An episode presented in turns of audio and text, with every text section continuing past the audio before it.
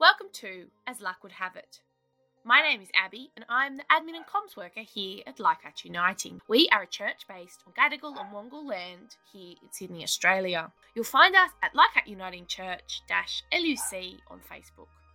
Sermons are on YouTube under the same name, and you can find more information about our church and our team at leichhardtuniting.org.au. In this episode of As Luck Would Have It, Nathan Tyson is preaching on Matthew 25 31 to 46, in a sermon originally preached for the day of mourning 2023. This week we mark NAIDOC Week, an opportunity to learn, appreciate, and celebrate First Nations people, knowledge, and culture. As a faith community, we humbly accept the invitation of the Uluru Statement from the Heart. We support a yes vote in the upcoming voice referendum and advocate for treaty and truth telling. I will be providing the reading ahead of Nathan's sermon. This is the Gospel of Matthew, chapter 25, verses 31 to 46, from the New Revised Standard Version.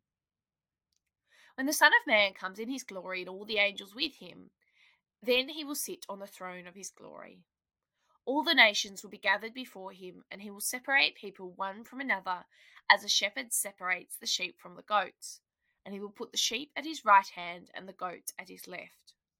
Then the king will say to those at his right hand, Come, you who are blessed by my Father, inherit the kingdom prepared for you from the foundation of the world. For I was hungry, and you gave me food. I was thirsty, and you gave me something to drink. I was a stranger, and you welcomed me. I was naked, and you gave me clothing. I was sick, and you took care of me. I was in prison, and you visited me. Then the righteous will answer him, Lord, when was it that we saw you hungry and gave you food, or thirsty and gave you something to drink? And when was it that we saw you a stranger and welcomed you, or naked and gave you clothing? And when was it that we saw you sick or in prison and visited you? And the king will answer them, Truly I tell you, just as you did it to one of the least of these brothers and sisters of mine, you did it to me he will say to those at his left hand, You who are accursed, depart from me into the eternal fire prepared for the devil and his angels. For I was hungry, and you gave me no food. I was thirsty, and you gave me nothing to drink. I was a stranger, and you did not welcome me. Naked, and you did not give me clothing. Sick and in prison, and you did not visit me. Then they also will answer, Lord, when was it that we saw you hungry, or thirsty, or a stranger, or naked, or sick, or in prison, and did not take care of you? Then he will answer them Truly I tell you, just as you did not do it to one of the least of these, you did not do it to me. And these will go away into eternal punishment, but the righteous into eternal life. Thus ends the reading. Please enjoy the following sermon.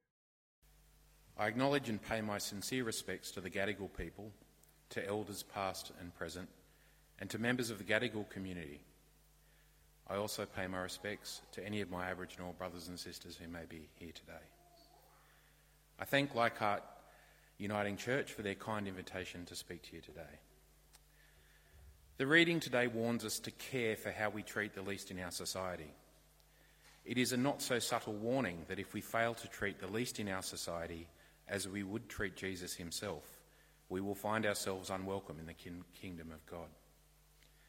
It is Jesus' way of telling us not to be surprised when we're held accountable for what we do or fail to do to the least in our community.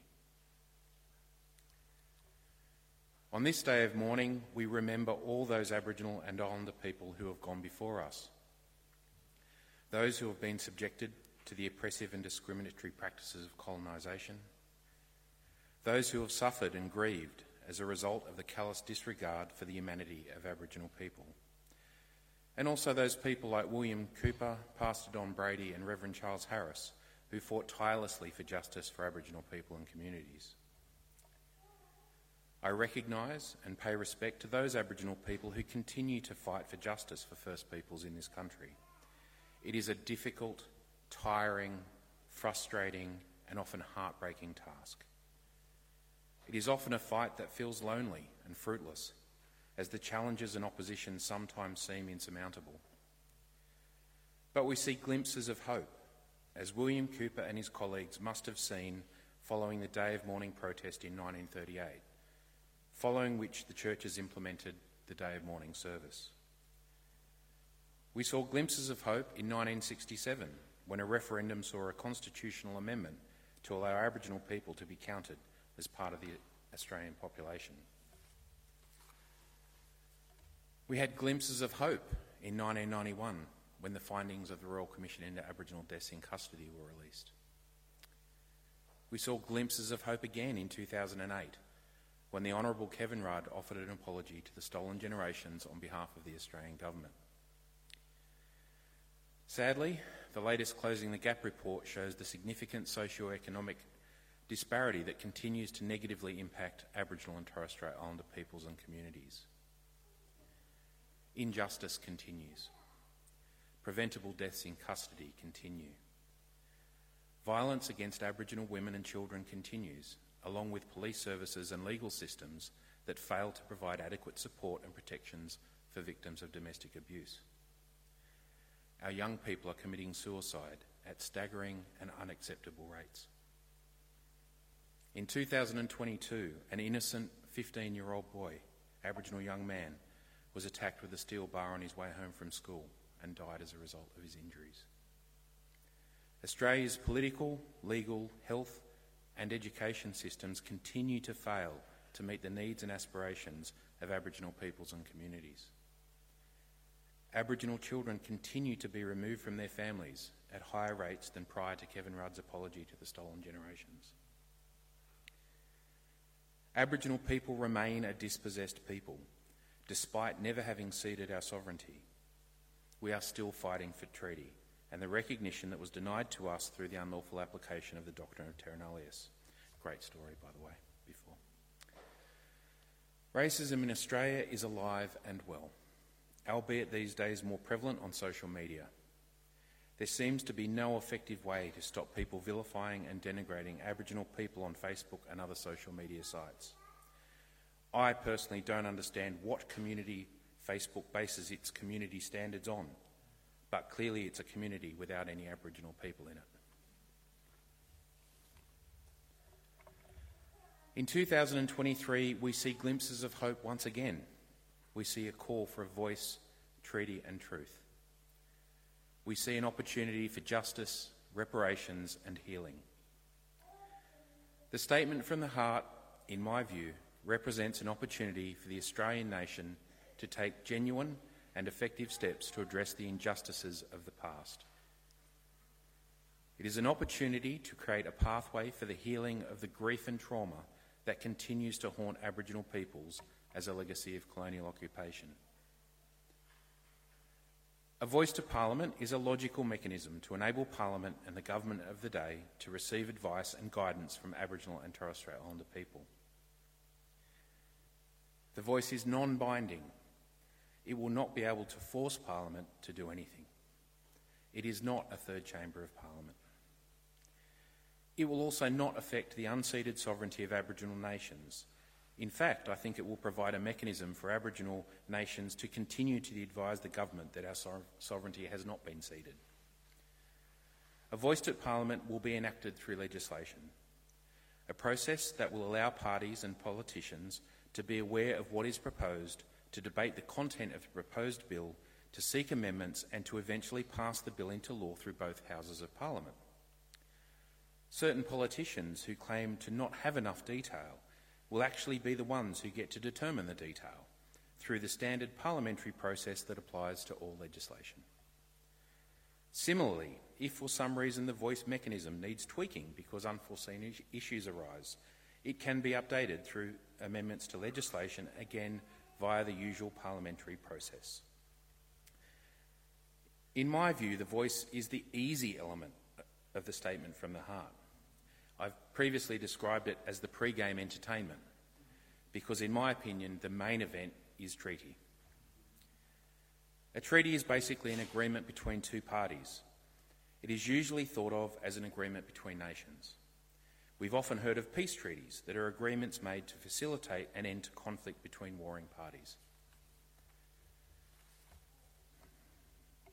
Governments all around the world have made treaties with First Nations peoples. For example, the United States, Canada, and New Zealand. Many of you would have heard of the Treaty of Waitangi. In fact, Australia remains the only Commonwealth country that has not formed a treaty with its First Peoples. Australia is also the only populated country that was colonised by the British via the unlawful application of the doctrine of terra nullius. I believe these two issues are connected. It was perhaps a bit embarrassing in times past for the government to form a treaty with people they claimed didn't exist. However, the Mabo High Court decision in 1992 declared that the application of terra nullius to the Australian continent was a legal fiction. I think enough time has passed for this nation to move past any embarrassment and get on with righting past wrongs. The statement from the heart calls for voice, treaty, and truth. Prime Minister Albanese has publicly committed to fully implementing these three elements. This means that regardless of the outcome of the voice referendum, we will then move to a process of, process of treaty implementation. Or perhaps treaties, as there are many Aboriginal nations within the Australian continent, much like there are many nations within the European continent. If we think that dog whistling and scaremongering by certain politicians around the voice has been a bit ridiculous, wait until the process of treaty negotiation is act- actioned by the Albanese government there will be all sorts of political shenanigans and scare campaigns. There will also be, sadly, a huge amount of racist, anti treaty commentary on social media. This will be really tough for many Aboriginal uh, and Islander people to, to go through. But I'm here to assure you that treaties are simply agreements. They are not scary things. Most countries have treaties with their First Peoples. A treaty can address substantive issues and past injustices such as dispossession, attempted genocide, and systemic discrimination and oppression. It can address these injustices through recognition, apology, reparations, land rights, and a range of practical outcomes that can provide restorative justice. A treaty cannot change the past, but it can acknowledge injustices, provide just reparations, and provide an opportunity for healing and closure. If we think about the reading today, and if we understand how Aboriginal peoples have been dealt with throughout colonisation, including current reality in the disparity in socio-economic status between First Peoples and other Australians, it is easy to see Aboriginal peoples as the least. Jesus gives us a clear message about how we should treat the least. It is for each of us to decide how we act, how we must treat the least, and how we will find ourselves on our day of judgment. It is up to each of us to find ways to ensure we care for the least in our society. I will leave you to think about that in your own time. Lastly, we have the element of truth the formation of a Makarrata or truth telling commission, an agency designed to ensure the truth of Australian history is told, including the good, the bad, and the ugly and I can assure, assure you this country has its fair share of ugly. Stuff you wouldn't want to believe, but it's true. A Google, re- a Google search, for example, of Aboriginal massacres will lead you to these truths if you wish to read about some of these things. The Makarrata Commission or Truth Telling Commission would also help to advise on and support the treaty process. While the truth may hurt, denying the truth is often to deny justice. Denying or refusing to acknowledge the injustices done to a person or a group of people is a form of injustice in itself. As Christians, we are compelled to act justly, without fear, and with faith that God will be with us. We are compelled to defend the poor, the weak, and the oppressed, just as Jesus did. On this day of mourning, I ask this question Is listening to a scripture reading sufficient evidence of our faith? Or are we required to live our faith through our actions? I encourage you to learn about the history of this country, to take time to build respectful relationships with First Peoples, and to support the sovereignty and right to self determination of Aboriginal peoples. Voice is good, truth is good, treaty now. May peace be with you.